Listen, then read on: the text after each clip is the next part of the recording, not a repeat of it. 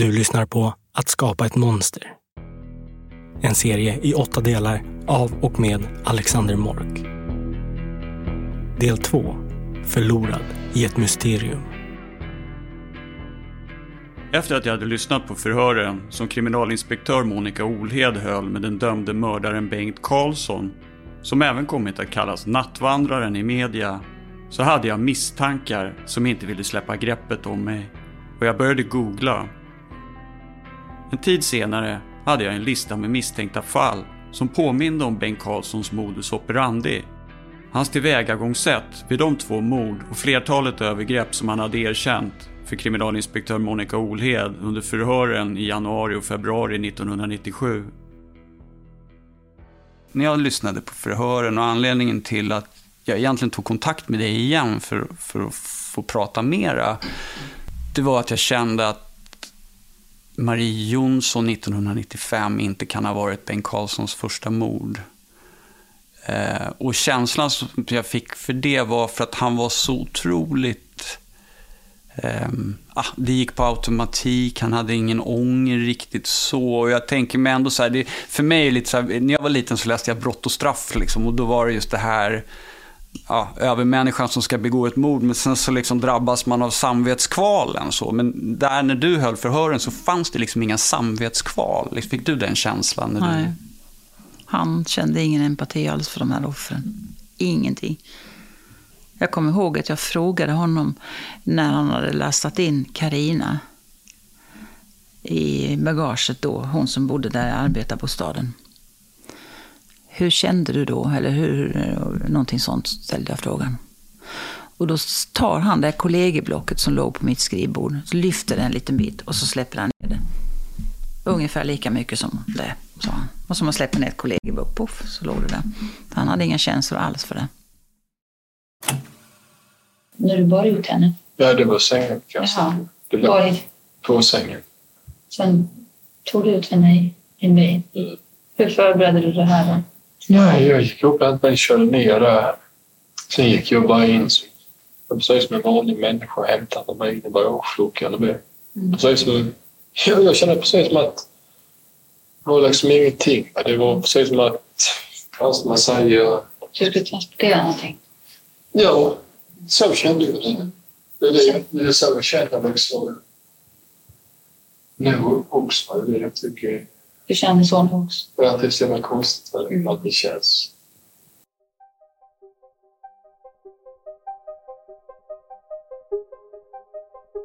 Ett av fallen, mordet på den 26-åriga Jannica Ekblad, dök upp i mina sökningar. När jag började läsa polisutredningen så hittade jag snart ett ouppklarat mordförsök på den mördade Jannica Ekblads väninna Angeli. Mordförsöket på Angeli skedde bara fyra dagar efter hennes vittnesmål hos polisen om vad hon visste om Jannica Ekblad. Mannen som attackerade Angeli hade stora grova händer och sa att hon inte skulle tala om Jannica Ekblad. Och jag upplever det som att Angeli är rädd för att tala med polisen. Hon vill inte ens anmäla mordförsöket, även fast Angeli tror att mannen som attackerade henne heter Bengt. Men när jag följde de här ledtrådarna så uppstod en paradoxal situation. Det var ett mord i Hässleholm som jag skickade till dig också. Hässleholm? Ja, men det var väl Jannica-mordet. Det var väl hon som hittades naken. Det Var var det Jannica? Kanske det var. Det kanske Ja, det var. det är Ulf Olsson ja, som Ja, det var Ulf. Olsson, just det. Ja. Mm. En förunderlig labyrint öppnade sig. För en annan man var redan dömd för mordet på Jannica Ekblad. Ett annat monster, Ulf Olsson. Och vi ska nu resa långt tillbaka i tiden. Tillbaka till 1989. Berlinmuren faller. Like a prayer med Madonna toppar listorna. Och i Sverige så sker två mord som skakar om nationen i grunden. En dubbelmördare går lös. En mördare som våldtar och urskillningslöst slår offren med någon form av järnrör över ansikte, ben och bål och stryper dem.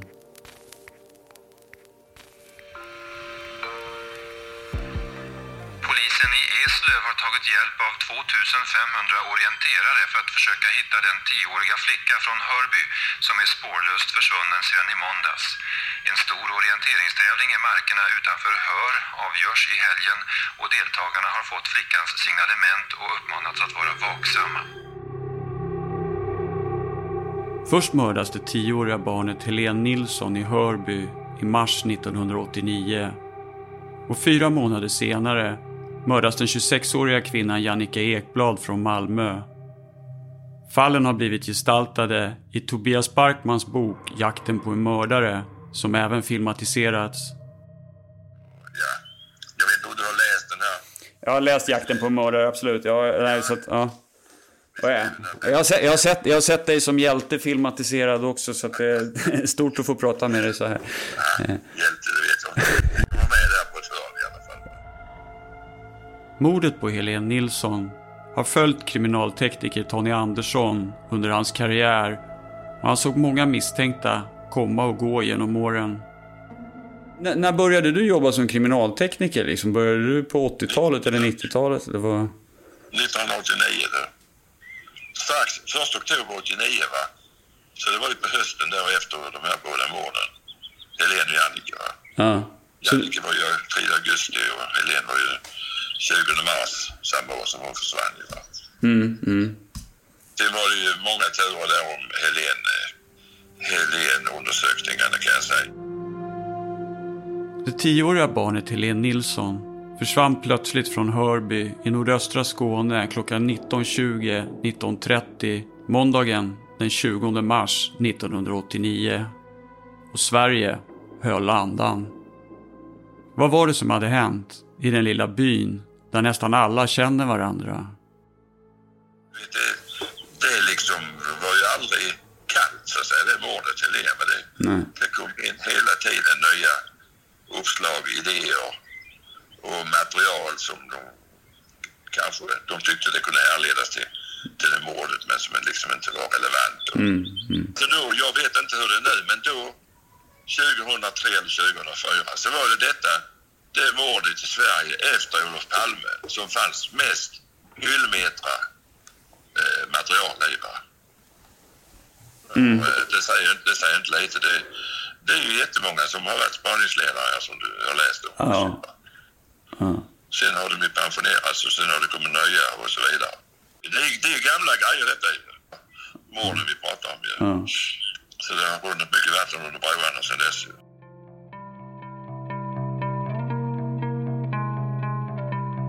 Det är måndagen den 20 mars 1989. Helene Nilsson, 10 år, kommer hem till middag halv sju på måndagskvällen. Hon har lekt med några vänner och är lite arg och irriterad på familjen. Helene har bråttom för hon har stämt träff med vännerna Linda och Sabina klockan sju nere vid lågprisaffären. Det händer inte ofta att Helene är ute så här sent. Faktiskt aldrig. Men under påsklovet har hon lekt med sina kompisar Linda och Sabina. Egentligen har de aldrig lekt med varandra tidigare, men just de här dagarna under påsken så träffas de ofta. Helene avslutar snabbt middagen och rusar redan kvart i sju iväg för att möta kompisarna vid lågprisaffären. 35 minuter senare är Helene Nilsson spårlöst försvunnen. Och sex dagar senare, på söndagen, finner en kvinna som plockar vitsippor Helene Nilssons döda kropp invirad i ett par plastsäckar i ett skogsparti i närheten av Hörby. Rättsläkaren Anders Ottosson har svårt att fastställa tidpunkten för Helene Nilssons död. Han skriver att Helene kan ha dött någon gång mellan onsdagen och lördagen. Förmodligen på lördagen, alltså en dag innan hon återfanns. Under obduktionen finner man spår av aceton i Helens blod och rättsläkaren menar därför att hon kan ha varit utan mat och dryck under hela tiden som hon har varit försvunnen. Hon har blåmärken på flera ställen på kroppen, mest framträdande i ansikte och huvud samt över armar, ben och bål. Rättsläkaren tror att Helene har blivit slagen med både ett trubbigt och ett skarpkantat föremål i ansikte och över huvudet 20 gånger och strypts med ett rep. Det finns ett par hundhår och fiber från blått tyg men inga fingeravtryck trots att Helene inte tvättats ren från fingeravtryck. Det verkar också som att Helene utsatts för en våldtäkt då man återfinner spermier från den förmodade gärningsmannen som skickas till SKL, Statens kriminaltekniska laboratorium. Där fryser man ner spermierna i väntan på att tekniken för att analysera och spåra DNA ska bli tillgänglig i Sverige. Något som ska dröja cirka 14 år, till hösten 2003. Nio månader senare, i juni 2004, får man en DNA-match på proverna. När, när man sen får träff på Ulf Olsson då och han eh, frihetsberövas och eh, börjar, man börjar förhören. Hur upplevde du, så att säga, liksom press och media? Det här var ju ett fall som liksom har skakat om Sverige i, i 15 år. Och, Mm. ehm, hur kände du liksom att ni fick en eh, enorm press på att lösa det här? Det var ju så här att eh, vi, det var ju en som hade mediakontakterna. Det var ju inte jag som förhörsledare som hade vet, du kanske kommer ihåg från 1989 också så att säga? Ja, det gör jag ju. Det är klart, då jobbar jag i yttre tjänst. Det var ju väldigt sensationellt. Då var det ju inte så mycket mord som det är idag. ju, Så det var ju väldigt eh, medialt. Men jag, jag minns ju när Ulf kom in. Ju, det är klart att det var väldigt eh, stort intresse från massmedia. Och det, det vi kände, det var ju när vi, innan vi fick in Ulf Olsson, innan vi fick träff på honom, att varje gång vi tog in misstänkta så tog vi kontakt med Helens familj och talade om att nu har vi det här och det här. Ja, de hade ju varit med innan så att de liksom, på något sätt kändes de resignerade. De tänkte det här blir ändå ingenting. Och det är ju en, liksom en liten besvikelse att ta in folk och sen så blir det ingenting av det för dem. Mm. En stor press, den hamnar vi kanske mer på Per-Åke Åkesson Ja, och de det- som leder utredningen. Precis, det var på Per-Åke Åkesson och åklagaren då givetvis. För i och med att vi har en misstänkt så var det de som skötte mediakontakterna. Han är från trakten. Han var i Hörby och han var i Helens närområde. Att han där tog henne och förde bort henne mot hennes vilja. Åklagare i målet var dåvarande chefsåklagare i Kristianstad, Per Andersson. Och det blev hans uppgift att försöka finna fler bevis mot Ulf Olsson. Hur hade mordet på Helene Nilsson egentligen gått till? Vad var det man hade missat i alla år? Vi vet inte säkert vart han förde henne. Men mycket talar för att han förde henne till den plats där han då bodde. Och det var strax utanför Hör. I en stuga i ett område som kallas Bokeslund. 1,6 kilometer fågelvägen ifrån Hör. Det kom sällan människor och besökte honom. Det var med andra ord väldigt liten risk att någon skulle upptäcka och hitta Helen, att hon fanns i stugan. Chefsåklagare Per Andersson har idag beskrivit hur 52-åringen är kopplad till Helene Nilssons döda kropp genom de spår av sperma han lämnade, genom könshår som fastnat på den bruna packtejp som var virad runt de svarta sopsäckarna och att 52-åringen i maj erkänt morden i telefon. Chefsåklagare Per Andersson beskriver också det han kallar besinningslösa våld som drabbat både Helene Nilsson och Jannica Ekblad. Men själva visningen av bilderna sker bakom stängda dörrar.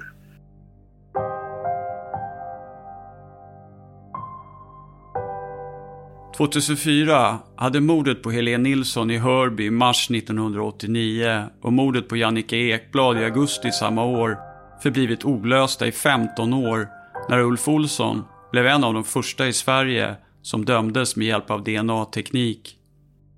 Och för att kunna berätta historien om Ulf Olsson så har vi bästa tänkbara hjälp.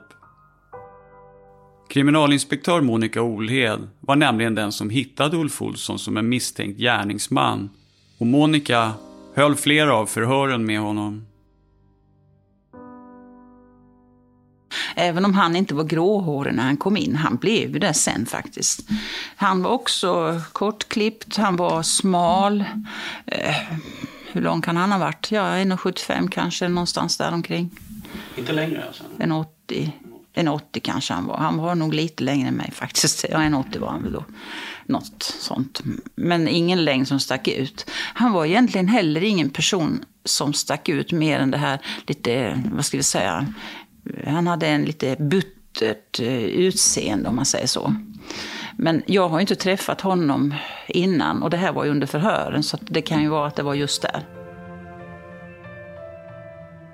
Det möte med Ulf Olsson som Monica nämner skedde den 9 juni 2004.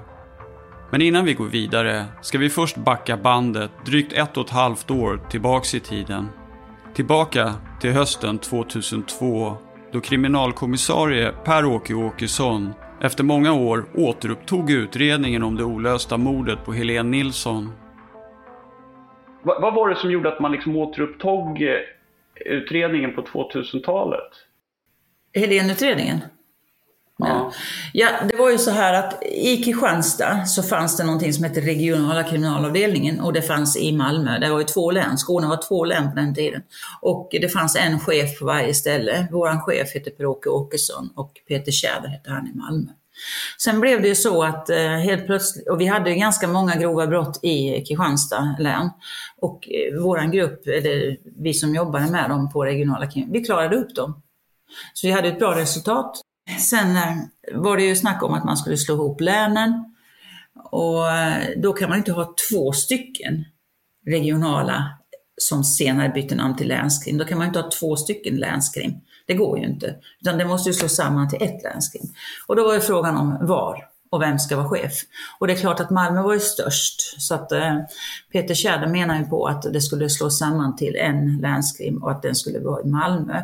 Per-Åke Åkesson, vår chef, han motsatte sig det här. Just det, det, det, var ingen bra personkemi mellan dem. Plötsligt så blev faktiskt Per-Åke Åkesson, han blev som han själv säger det i den här intervjun, att han blev satt i frysboxen helt enkelt. Och eh, då tappade han liksom lite gnistan. Och eh, sen skulle han sitta i Malmö och göra några skitjobb där nere tyckte han. 13 år hade då passerat utan att man funnit mördaren när en fejd mellan kriminalkommissarie Per-Åke Åkesson och hans nya kollega i Malmö, Peter Tjäder, ledde till att Per-Åke Åkesson öppnade upp en utredning om det olösta mordet på Helene Nilsson och Monica och hennes kollegor kastades in i ett arbete med att förhöra vittnen igen och söka efter ledtrådar i den gamla polisutredningen. Helt plötsligt så um, flyttade han till Kristianstad och begärde in material till Kristianstad. Det var inte så mycket digitalt som det är idag. Då. Och då häktade man två personer senare? Ja, och när han höll på att läsa den här utredningen, då kom han fram till att det fanns två stycken killar, de var kusiner. Den ena bodde i Hörby och så hans kusin bodde då i Mellansverige. Och, och de här två, de hade varit i Hörby, ute på byn, samma kväll som Helén försvann. Då såg han att de här hade blivit förhörda då, eh, 89 när Helén försvann. Men båda förhördes var för sig och de hade lämnat olika uppgifter. Och ändå hade de varit tillsammans med varandra hela kvällen. Och det här reagerar eh, Pelle, som man kallar honom för, det reagerar han för. För tänkte, de ljuger, de har ju, det här kan vara en fejkad story. Och så kommer de inte ihåg allting, liksom, vad de skulle säga. Och till slut så kom vi så långt så vi fick de skäligen misstänkta. Och de togs in. Och jag minns när jag delgav honom misstanke om mordet på Helene. Alltså, han liksom, jaha, ungefär. Alltså, hade någon sagt det till mig och jag var oskyldig, jag vet inte vad jag hade gjort. Jag hade i alla fall inte suttit så likgiltig. Under hösten 2003, då de två kusinerna satt häktade, skäligen misstänkta för mordet på Helene Nilsson, så hade äntligen DNA-tekniken utvecklats så pass att svenska polisen, via hjälp från England, nu kunde börja spåra gärningsmän. Med hjälp av den nya tekniken, Low Copy Number, kunde man nu få fram en DNA-profil på bara ett fåtal celler. Och i frysen på SKL fanns 100 spermier. Precis tillräckligt för att genomföra en analys och proverna skickades till England. Men i oktober 2003 när svaren kom tillbaka visade analysen bara att kusinernas DNA inte stämde överens med proverna man återfunnit från Helene Nilsson. Och kusinerna frigavs kort därefter. Tiden de här satt häktade då och vi jobbade med det här, det var ju då jag träffade hon som lämnade tipset till mig.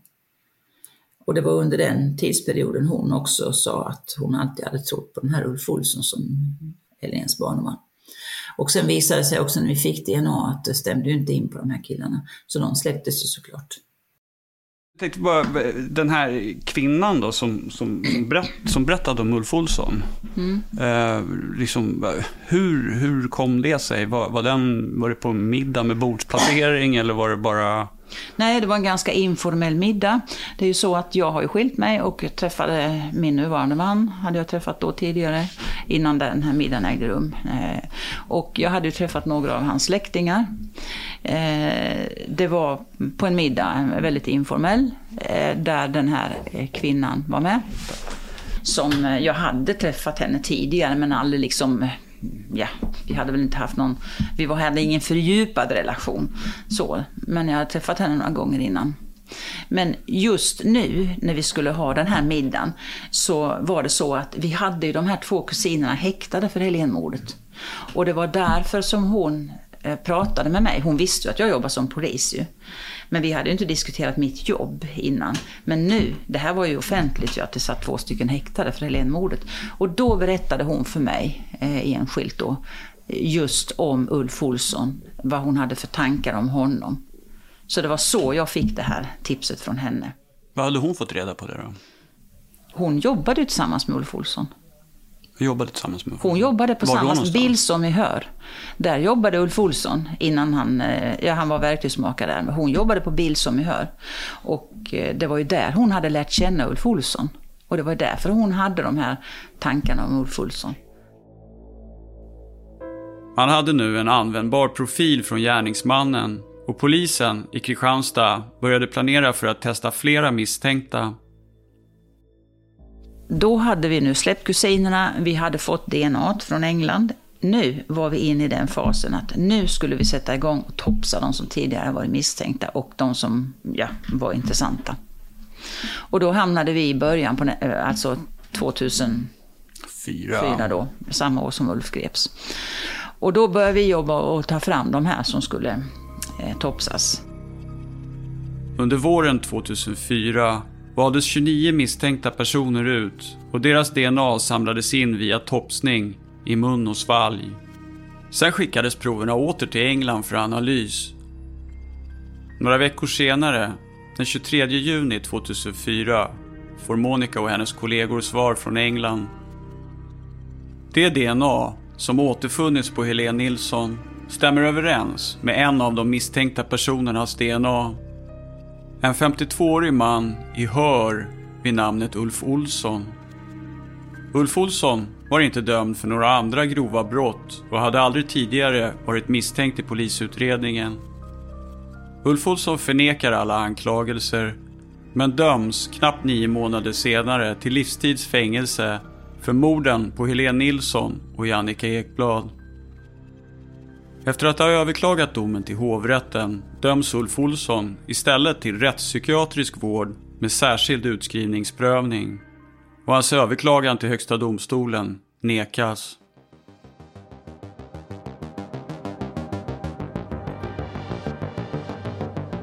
Men så när jag läser domen mot Ulf Olsson för mordet på Jannike Ekblad så hittar jag någonting mycket märkligt. Och sen så bara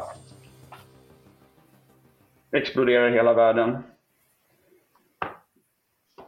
För, kan du, vem är det som hämtar upp Jannica i en bil eh, på kvällen den 3 augusti 1989? Alltså, som jag minns det, så vi vet ju inte säkert vem som hämtar upp Jannica. Hade vi vetat det, då hade det varit ett annat läge. Vi tror ju att den sista som hämtar upp henne är Ulf Olsson. Men vi vet inte säkert.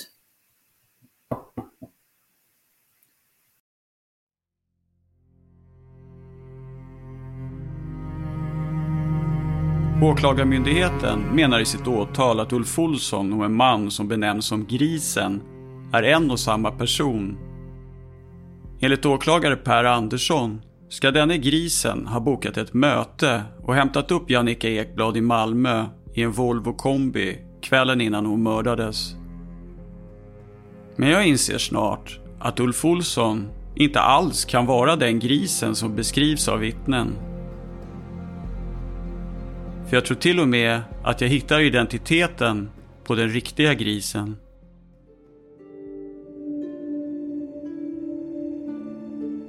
Som vi gick igenom i förra avsnittet så var Jannica hos sin mormor på eftermiddagen samma dag som hon mördades. Och mannen som var med henne då hade en stor mellanblå bil, en herrgårdsvagn. Och det här är inte vilken dag som helst. Det är Jannikas sista kväll som prostituerad. Grisen som hon ska besöka är hennes sista kund någonsin. Jannica har träffat en person som hon har blivit kär i. En officer. Men hon är tvungen att göra ett sista jobb för en kund. En kund som hennes väninna Angeli under förhör benämner som grisen. Eller den skitfärdige mannen. Och Jannica skulle få 2000 kronor för en natt. Pengar som hon sedan skulle använda för att betala av en skuld till sin hallick, en före detta pojkvän, så att hon skulle kunna bli fri från honom och starta ett nytt liv.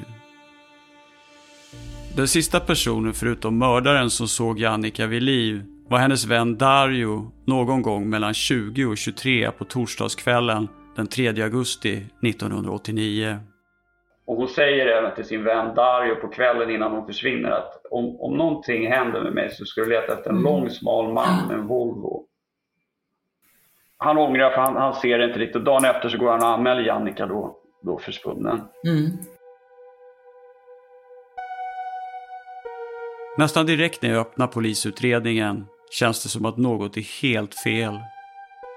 Till min förvåning inser jag att man än idag inte vet någonting om vad som har hänt eller hur det gick till när Jannica mördades.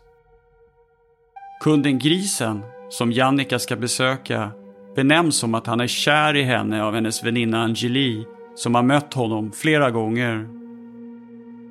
Men Angeli har aldrig träffat Ulf Olsson och Jannike Ekblad tillsammans. Hur är det möjligt om Ulf Olsson är grisen? Och som ni hörde lite tidigare i avsnittet uppskattade kriminalinspektör Monica Olhed Ulf Olssons längd till cirka 1,80. Men Jannike Ekblad berättar för sin vän Dario att polisen ska söka efter en lång, smal man. Och dessutom är Ulf Olsson bisexuell och tjänar extra pengar som manlig eskort. Och eftersom att det är ett gammalt fall så kommer vi behöva gå djupt ner i fallet och få med alla detaljer för att kunna finna ledtrådar till vad som har hänt. Via förhören med Jannikas väninna Angeli får jag reda på en hel del intressanta saker om den här sista kvällen i Jannikas liv. Kanske var Jannika påtänd, eller kanske så blev hon det hos sin vän Dario. Jannikas vän Dario ger polisen ett spann på tre timmar för sitt möte med Jannika. Och han somnar nästan under två av förhören och uppträder som om han är narkotikapåverkad. Så jag väljer att inte lita blint på alla detaljer han uppger.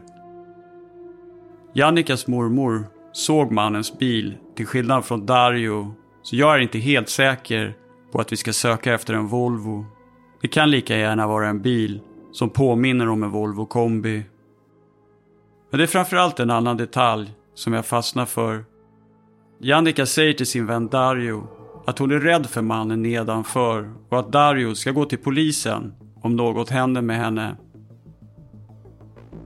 Så kanske är den som väntar nedanför inte kunden, det vill säga grisen som Jannica ska besöka den här kvällen.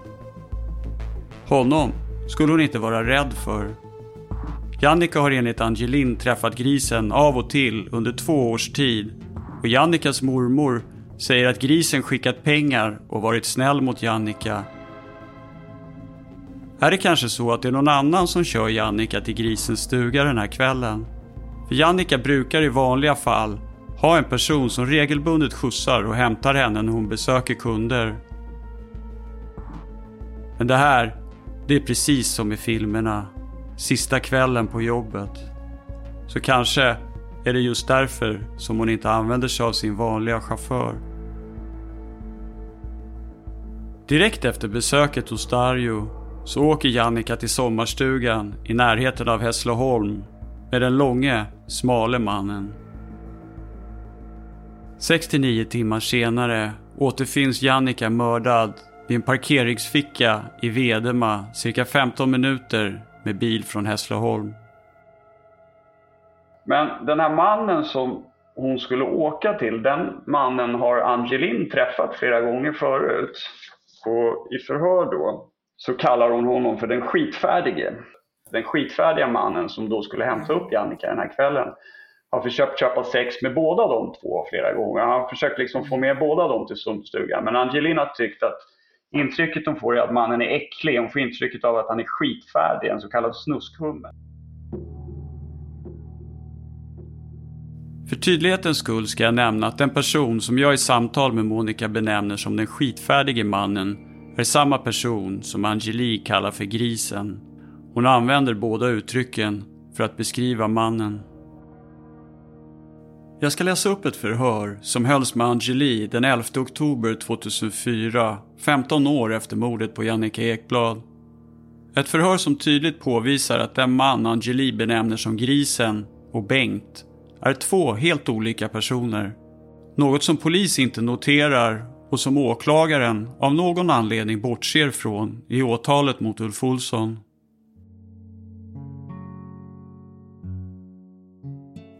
Sedan tillfrågades Angeli om hon känner igen att någon kund hade en gammal grön Volvo.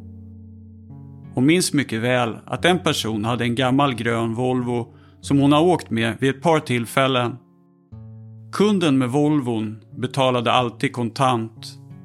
De personer som brukade komma i den gröna Volvon bedömer Angeli vara i 35 till 40 års åldern. En av dem var lite kraftigare och läspade i talet och den andra var något smalare och såg yngre ut. Hon har åkt med dem tidigare och besökt olika platser i Skåne. Vid dessa möten med dem erinrar hon sig att det nämndes namnet Bengt. Under juli månad, under sommaren 1989, har Angeli varit tillsammans med Jannica i en sommarstuga mot Hässleholmstrakten. Mannen i fråga som hade den här stugan, det är samma person som Angeli berättat om som grisen. Den här gången var de båda uppe i stugan. De hade hämtats upp nere på Stritan i Malmö och det var under kvällstid. Angeli säger att det är mörkt när de kör mot Hässleholmstrakten och närmare kan hon inte beskriva vägen. Stugan låg som i en skog. Den bil som grisen körde var en äldre Mercedes det var med största sannolikhet runda lampor på densamma. Hon är dock lite osäker på uppgiften, men hon säger att det kan vara en annan bil. Hon uppfattade också mannen Grisen som att det skulle vara på det viset att han skulle eventuellt äga stugan eller det skulle kunna vara i hans släktings ägo. Hon säger att mannen hade nycklar till stugan i fickan. Angeli har i tidigare förhör och tillfällen nämnt namnet Bengt. Detta tillsammans med grisen som samme man. Hon säger idag att det med största sannolikhet inte är på det viset utan Bengt ska vara en kompis till nämnda grisen. Hon har sett Bengt och grisen nere på stritan vid något tillfälle. Idag säger Angeli att hon inte har någon direkt minnesbild av hur Bengt ser ut.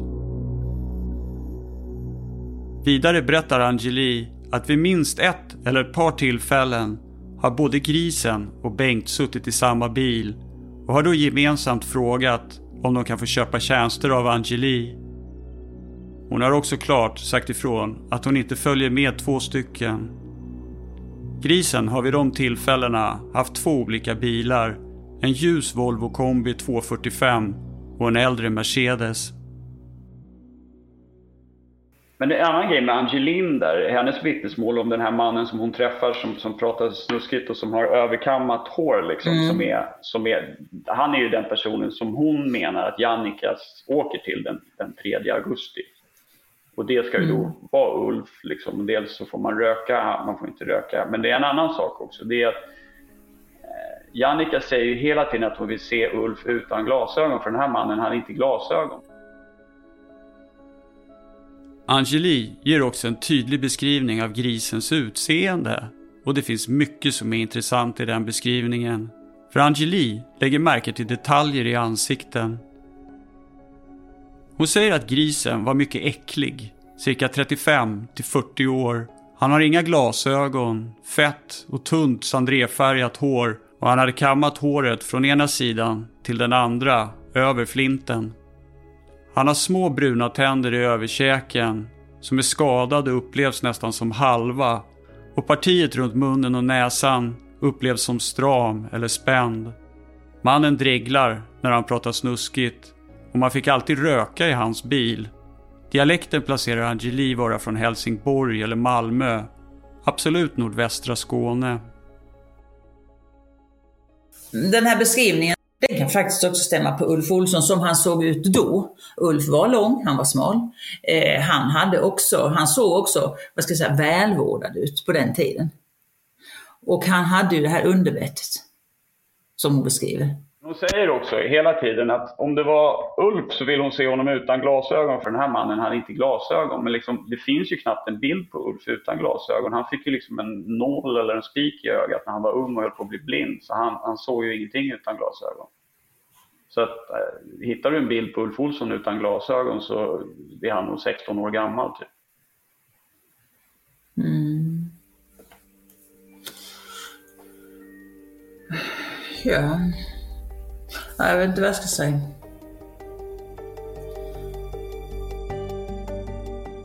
Till skillnad från Monica tycker jag inte alls att beskrivningen på grisen stämmer in på Ulf Olsson. Han är ungefär samma ålder som grisen och hans haka kan upplevas som stram eller spänd. Men där slutar också likheterna. Ulf Olsson är smal och välvårdad. Han är mån om sitt utseende. Han är inte kraftig med ett skitfärdigt utseende. Ulf Olsson bar till skillnad från grisen alltid glasögon. Ulf Olsson hade inte bruna och halva tänder i överkäken och han har aldrig haft tunt hår som kammats över från den ena sidan till den andra för att täcka över en flint. Ulf Olsson hade inte ens en flint 15 år senare när han blev arresterad. Och Ulf Olsson rökte inte och man skulle aldrig någonsin ha fått röka i hans bil. Grisen har en dialekt från Helsingborg eller Malmö. Ulf Olsson kommer från nordöstra Skåne.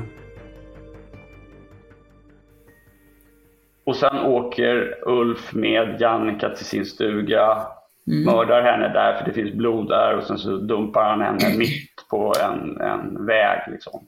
Ja. Så och vi vet inte tillvägagångssättet. Det kan vi också spekulera om därför att han hade ju en skada i en arm som eh, han hade uppsökt sjukhuset för. Och jag tror vi kom fram till att det var, det måste ha varit precis eh, i samband med att Jannica försvann då. Så vår teori är ju att Jannica har försökt att fly men han har fått tag i henne. Och det har hänt, eh, det har blivit en kamp där. Och som jag sa så låg hans stuga högt uppe på en kulle och det var väldigt lång backe ner. Och du vet en sån gammaldags smal stentrappa så här hela vägen ner. Och där tänker jag att eh, där kan det ha varit en kamp när hon skulle fly ner till vägen. Och så har han skadat sig där. Ulf Olsson uppger själv i förhör att han den 1 augusti 1989 höll på att fixa med en trekammarbrunn på tomten. Det var en trappa ner där och det låg plankor som var så hala att han halkade på dem och försökte stoppa fallet med armen.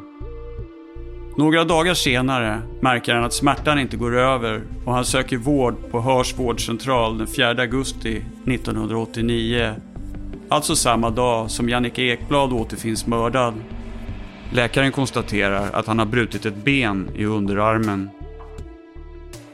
Det är såklart svårt att veta hur det egentligen låg till med Ulf Olssons läkarbesök så här lång tid efteråt. Det går inte att fastställa om han skadades när han halkade på hala plankor eller om det skedde efter ett slagsmål med Jannica Ekblad. Men en annan sak slår mig. Ulf Olsson blev gipsad den 4 augusti 1989 och han blev sjukskriven i fem veckor. Han tog bort gipset på Hörs vårdcentral den 4 september 1989. Så det är i princip uteslutet att han har kunnat utföra mordförsöket på Angeli den 20 augusti 1989 och försökt strypa henne med ett hundhalsband. Eftersom att Ulf Olsson hade en gipsad högerarm vid det tillfället. Borde inte Angeli ha noterat det i så fall? Men det blir värre. För att Angelin har träffat mm. den här mannen och det här ska ju då vara Ulf Olsson men det är inte Ulf Olsson beskriver. Ulf Olsson är en stilig homosexuell. Mm. Det här är en mm. skitig snuskhummer men det, det, är samma man. Det är hans stuga. Men det här är mördaren, Annika. Det här är mördaren. Jan, och sen så när de åker hem, hon har åkt hem till honom någon gång och då har de stannat och köpt gummilakan på vägen. För det kräver han att man ska ha gummilakan när han har sex med dem. Jannica omtalade vidare för Angelin att mannen hade en sorts hemmagjord mm. massagestav som var omlindad av lindor. Mm. Och det, det, här om sommarstugan, det är Angelin som berättar, det är ju inte Jannica eftersom hon är ju död. Men Angelin har också varit på den här sommarstugan för att den stugan som Ulf eh, bodde i, där man hittade blod från Jannica, den låg väldigt högt uppe på en kulle. Så att se in i den, det var helt omöjligt. Då skulle man gå upp Fast för den här brand... Alltså när vi gjorde platsundersökning i den stugan, då var den ombyggd. Den såg inte ut 2002 som den gjorde 1989. Och det har ju varit mer än en ägare där. Och jag vet att eh, vi pratade med de tidigare ägarna också. Och det hade lagts nytt golv och allt möjligt sånt. Och det hade funnits ett skjul på tomten där.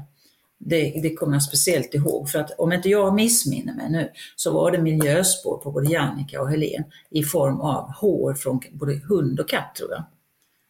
Och det fanns ju där i den stugan. Alltså, jag säger inte att det är platsen, men den, det skjulet fanns ju där och det fanns ju inte kvar när vi kom dit. Det var ju ombyggt med marken och allt möjligt.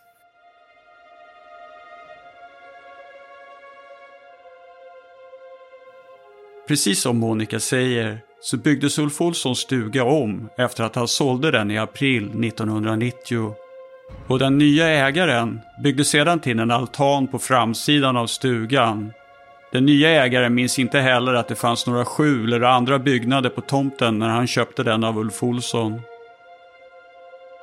Så det verkar inte troligt att det fanns en altan på framsidan av stugan 1989 när Jannica mördades och Angeli är specifik i sin beskrivning. Grisens sommarstuga som Jannica skulle åka till hade en altan på framsidan med sittbänkar. Jag tror därför att Angeli beskriver en helt annan stuga än Ulf Olssons. Den andra sommarstugan som, som ni besökte, var du vid den? Vilken andra? Om du sa, ja, den, ni, ni, ja, när, med ni, hon ni Angelique. Någon annan. Angelique. Ja, det var jag med. Där var jag med. Var det en altan på den? Med sittbänkar utanför? Alltså, jag kommer inte ihåg. Men du, den, den som vi, du ska prata med, det är tekniken, Tony Andersson.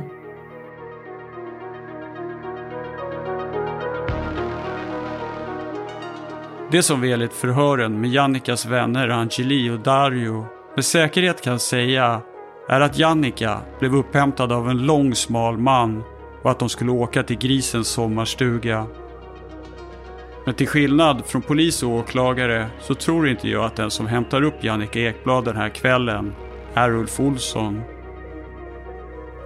Jag tror istället att Jannica den här kvällen kanske träffade två män. Den långe smale mannen skulle mycket väl kunna vara Bengt Karlsson. Den andra personen den kraftiga mannen med håret kammat från den ena sidan till den andra med öknamnet Grisen misstänker jag att kriminaltekniker Tony Andersson har besökt. Har du besökt en annan sommarstuga förutom Ulfs? Jag menar när man hittar Ulfs och så vidare. Så där. Men kvinnan som pratar med, som man, som man förhör, som känner Jannica, hon beskriver en stuga som har en altan och en sittbänk utanför. Och det har ju inte Ulf Olssons stuga. Men har du besökt någon sån stuga? Var skulle den finnas någonstans? Ja, i närheten av Hässleholm också. Typ Fästingebo eller någonstans liksom lite mer nordväst om sjön där. Vi var ju, vi var ju, det enda jag har varit med och undersökt utanför Hässleholm, så var det ju en stuga som, är som var aktuell då ett tag som hette Ja. boende i Helsingborg. Va? Han skulle ha disponerat den här stugan. Va? Och han var eh, intressant ett tag den här karln, kommer jag ihåg. va. Och där var jag och en annan kollega som hette Lars Hörberg. Jag får svårt att sitta stilla och min stol börjar knarra. Angeline nämner i sitt förhör att grisen hade en dialekt från nordvästra Skåne, Helsingborg eller Malmö. Ja, Men jag, jag, eh, jag minns bara att det var en liten stuga och vi, vi eh, rev ner lite väggar där och så vidare. Men vi hittade liksom inget som var till något brott där. Va? Det kom vi inte. Körde ni blue light och sånt där då? Ja. Nu ska, om jag ska vara riktigt ärlig så kommer jag jävla inte ihåg det riktigt. Va? Det gör jag inte. Va? Men jag kommer ihåg den där lilla stugan. Den låg utanför mot soptippen i Hässleholm där. Bandkiva där. Jag vet inte om han finns idag den människan. Det är den enda stugan mer utöver Ulf Olssons. Ja, det är det väl. Alltså, va? Var det en vinterbonad eh, sommarstuga eller liksom skulle man kunna ha hållit någon där eh, fånge eller liksom utan att någon skulle märka någonting? Den, den, den låg liksom ödsligt den här stugan va. Så det var ju inga grannar in på den så att säga va. Nej, det var det inte. Den sommarstuga som kriminaltekniker Tony Andersson beskriver att han har besökt låter lik den stuga som Angeli beskriver. Där låg ödsligt som i en skog och man såg precis vägen från ett fönster. Att det fanns en annan stuga, en Ulf Olssons stuga som man åkte då. Så pratade jag med Tony Andersson och då hade jag lekt lite polis själv då, så jag satt hemma och kollade hur lång tid det tog att åka och så tänkte jag så här, men jag ska åka från Malmö, jag ska åka ungefär en timme, var hamnar jag liksom sådär. Och då berättade Tony Andersson för mig att eh, man undersökte en sommarstuga i närheten av Hässleholm som en kille som hette Ja, hade. just det. Nu kommer jag Vem ihåg. är Kan du berätta någonting? Heter inte Göran? Jag vet inte, för han sa bara Tony till mig, men Alltså, han har varit misstänkt, eh, eller jag vet inte om han delgavs misstanke någon gång, det kommer jag inte ihåg. Men han var också eh, en person, jag undrar om inte han satt frihetsberövad faktiskt. träffade du honom någon gång? Nej, jag träffade aldrig honom. Vet du hur han ser ut? Jag tror den var ganska kraftig. Om det är rätt jag tänker efter. Jag kommer inte ihåg om han hette Göran. Var inte han från Helsingborgstrakten? Jo. Ja. Har jag träffat han? Jag har nog sett han, för att han var ganska kraftig. Men jag har inte hållit något för Kraftig menar du tjock då kanske? Eller? Ja, han var mer än kraftig. Han var, han var tjock. Ja, för Angelin beskriver ju en snuskhummer som har överkammat flint. Ja, men det, liksom det är säkert. Tänder och Ja, liksom... nu kommer jag inte eh, ihåg hans tänder. Men det kan vara han. Jag vet ju inte, men det kan vara han. För, och Bengt Karlsson är vänner och känner varandra. Bengt Karlsson. Mm. Inte vänner kanske, men de har, de har varit på sexfester tillsammans. Nej, för, nej, men för Angelin beskriver Bengt Karlsson i sitt Ja. förhör också. Inte i samband med det här äh, mordförsöket, Nej. utan i ett annat sammanhang så beskriver hon honom att han var lite obehaglig.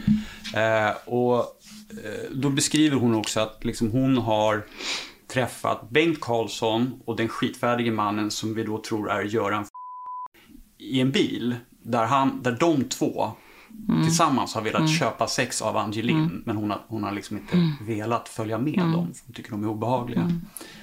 Eh, och i min värld så eh, har den här varit inblandad i Jannikas mord på något sätt. Om, om och hur vet jag inte.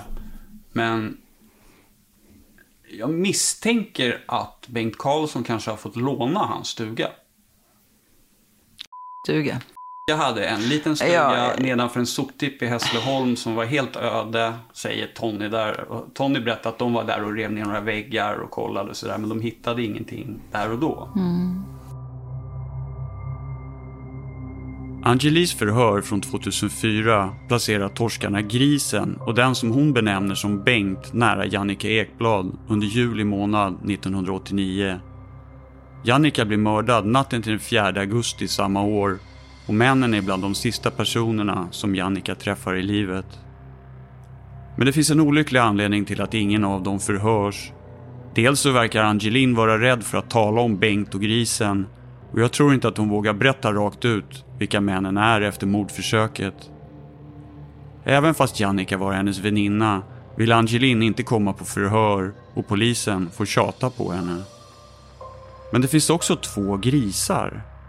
För det finns nämligen en helt annan gris. En socialarbetare i Malmö med dåligt rykte om att utnyttja behövande som är känd hos polisen och han kallas för Bo, grisen Andersson. Och jag misstänker att polisen under sin förundersökning begår ett stort misstag och förväxlar Angelis beskrivning av grisen som Jannica ska möta med socialarbetare Bo Grisen Andersson. Vilket är smått ofattbart när man läser förhören med Angeli som tydligt beskriver två personer och hon säger det till och med rakt ut. Men han var alltså en del av utredningen. När då? När pratar vi då? Liksom? Är det 2003, 2002 eller vad? Jag tror nej. Eller var det tidigare? Jag tror det var tidigare. Jag tror det var tidigare. Mm. Innan Ulf frihetsberövades. Mm. Ja. Men grejen är att det är inte så konstigt att Bengt Karlsson var känd i Malmö, för han åkte ju dit ner ibland. Han har ju själv berättat hur han eh, köpte sex av en prostituerad som han sen körde iväg utanför, vad heter det nu, utanför Malmö, vid Häckeberga slott, mm. någonstans där, inne på småvägarna när han drog ut henne ur bilen och slog ner henne och sparkade henne besinningslöst. Och han tittade sen i tidningarna med om de hittade någon död person. Och det är ingen som har hittat någon död person där. Och har han slagit ihjäl henne så borde hon ha legat kvar där någon har hittat henne. Men hon har väl överlevt. Men jag menar, han var ju också nere bland de prostituerade. Men om det nu inte var nog med underligheter med två olika fall som korsar varandras väg och udda sammanträffanden som fått mitt huvud att explodera av tankar. Så händer något annat som får mig att ligga vaken på nätterna och fundera. Där finns, jag nu helt plötsligt pratar om Ulf Olsson, där finns ju en grej som jag tycker är märklig. Och det här kan man inte göra någonting mot idag heller. Men jag måste ändå berätta det för dig. Monica berättar något för mig som hon har tänkt på länge. Något som hon inte har fått klarhet i något som hon inte har kunnat släppa fast det har gått 18 år sedan polisutredningen mot Ulf Olsson 2004. Och jag är genast förlorad i ännu ett mysterium. Det var så här att när vi höll på att topsa de här eh, killarna som vi hade delat upp så eh, hade jag Ulf Olsson och en Hörbykille. När jag topsade Hörbykillen så kommer, då ska han ju höras upplysningsvis. För det hade framkommit då att eh, han hade en restaurang i västra Sverige där någon restauranganställd skulle, han bad den här anställda springa upp i min lägenhet, hämta det och det och det ligger i den och den garderoben. Och det gjorde hon. Och när hon kommer dit i garderoben så visade det sig att det var precis som en lucka öppnades bak till i garderoben. Och då blev hon nyfiken, titta om det fanns videoband. Och det såg ut som det var barnporr på bilden på utsidan. Hon tolkade det så. Och det här anmälde hon ju. Så det var anledningen till, för det, det hände ingenting mer med det här sen. Och det här var ju tidigare. Sen skulle han höras då om Helénmordet. Just med tanke på det här som hade kommit fram.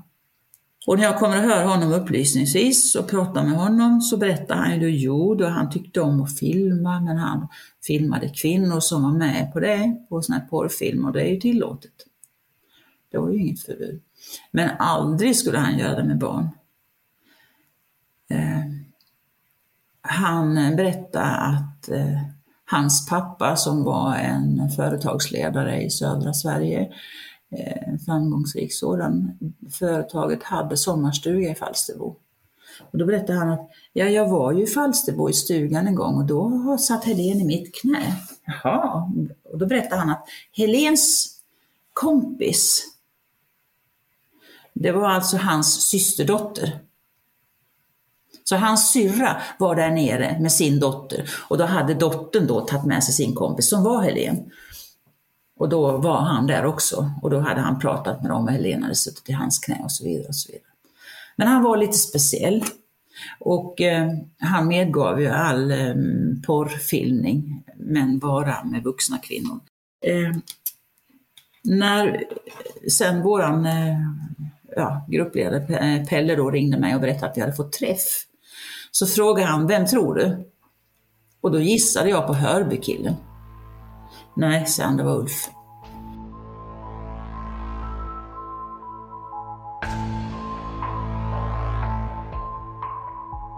Monica kommer med ett tips om en helt annan person i polisutredningen 2004. En restaurangägare som förvarat något som en anställd uppfattar som barnporr i en lucka i en garderob.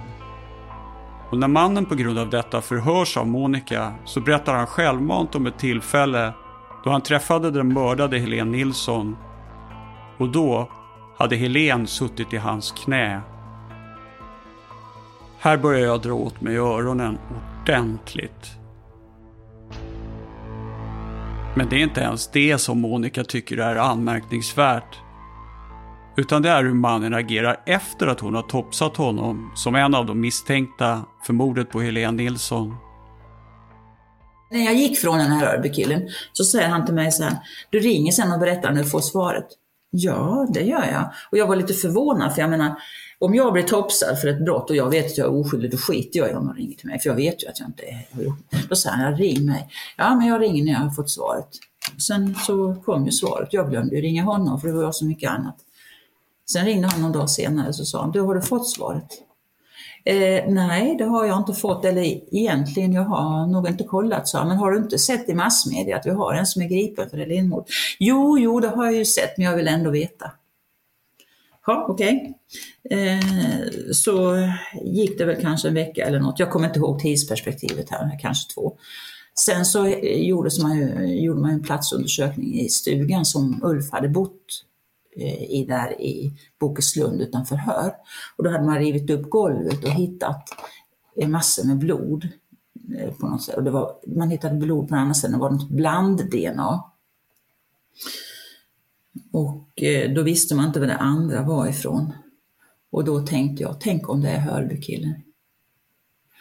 Och när, då skulle vi ha möte i Kristianstad, jag bodde inte här då, jag bodde på ett annat ställe. Så var jag på väg upp till Kristianstad i bil. Då ringer den här Hörbykillen mig igen och frågar, du hur har det gått? Har du kollat om du har fått svaret? Nej, det har jag inte gjort, men jag ska kolla det genast. Och då ringde jag upp till kollegorna som jag var på väg till och sa, kolla honom. Och då ringde de upp till SKL, som det hette då, och kolla och det var inte hans blod. Men jag tror inte Alf Ulf är oskyldig. Han har helt klart gjort det här. Va? Men han kan ha haft någon med sig. Så tänker jag. Men sen tänker jag så här, om, han, om Ulf har haft en eh, medgärningsman, så visst, kan han ha haft. Men hela det här eh, som jag berättar nu, det är, liksom, det är så mycket slump tycker jag. I ett svep har jag kastats in i en annan utredning och det dyker upp nya frågeställningar på löpande band. Monica som var den som hittade Ulf Olsson via ett privat tips trodde egentligen att någon annan var den skyldiga. Hon tror fortfarande efter alla år att det kan finnas fler som är inblandade i både mordet på Jannica Ekblad och Helene Nilsson. Vad är det egentligen som händer? Kan du beskriva Hörbykillen som du topsade för mig hur han såg ut?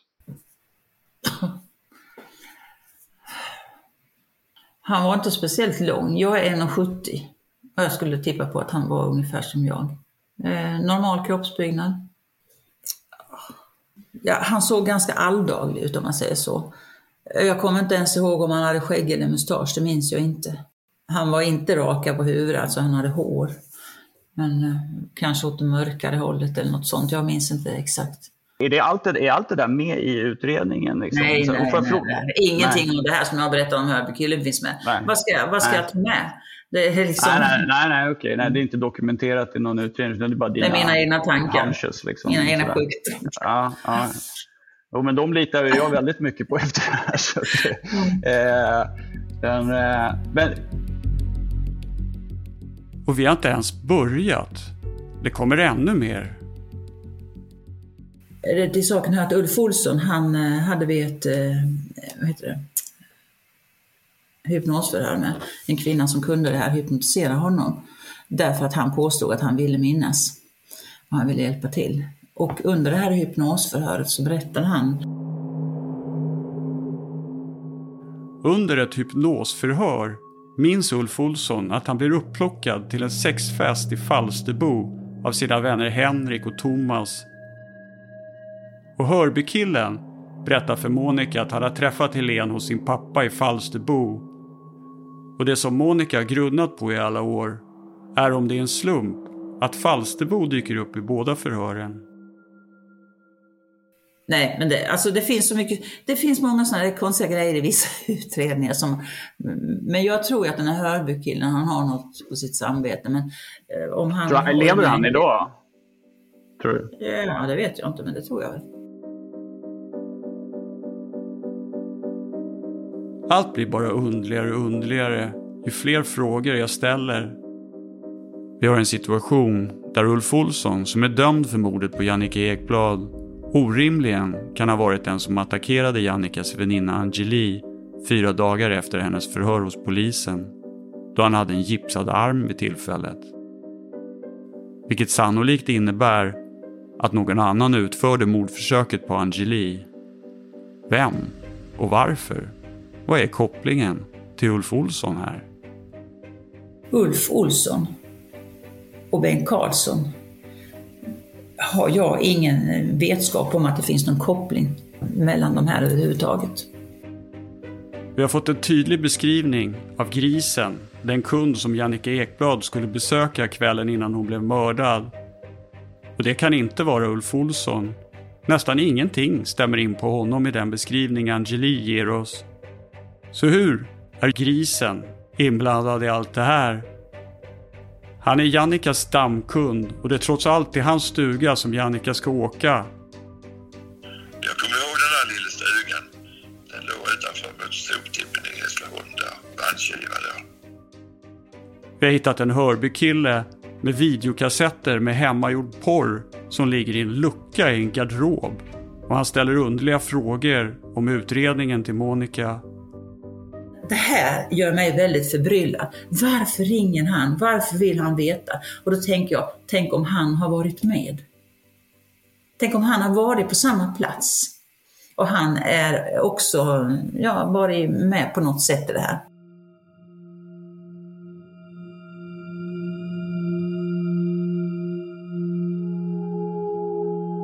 Som ni hör har vi hittat en mängd oklarheter, en massa tvivel.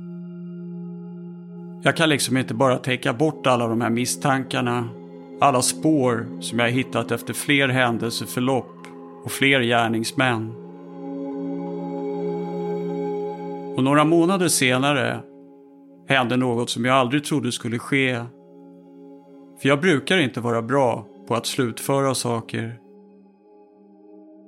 Men en dag när jag vaknar upp från drömmarna om fallet så har jag en egen teori om vad som kan ha hänt. En väg ut ur labyrinten. Jag nämner ingenting för någon. Men jag behöver samtidigt få råd för jag har tagit mig alldeles för mycket vatten över huvudet. Och till slut så bestämmer jag mig för att ta kontakt med advokat Peter Altin och berätta min egna teori för honom.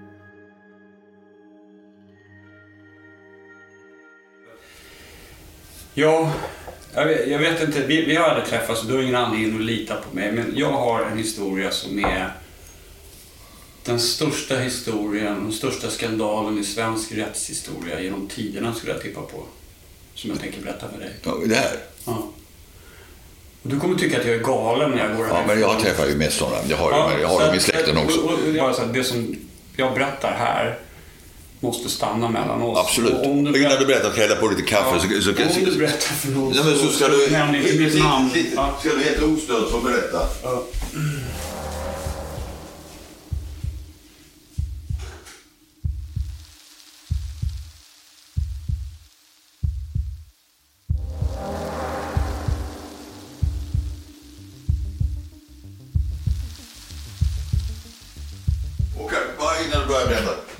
research som du gör, när gör du den?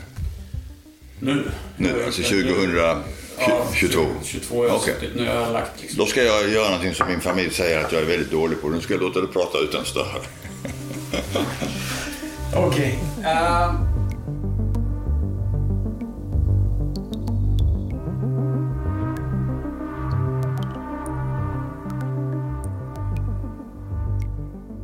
Du har lyssnat på podcasten Motiv och på del två av Att skapa ett monster. En serie i åtta delar producerad av Alexander Mork. Exekutiv producent Nils Bergman. På attskapaettmonster.se kan ni själva fördjupa er ytterligare i Alexanders research och ta del av tidslinjer, förundersökningsprotokoll och annat material. Länken finns även i avsnittsbeskrivningen. Tack för att ni lyssnar.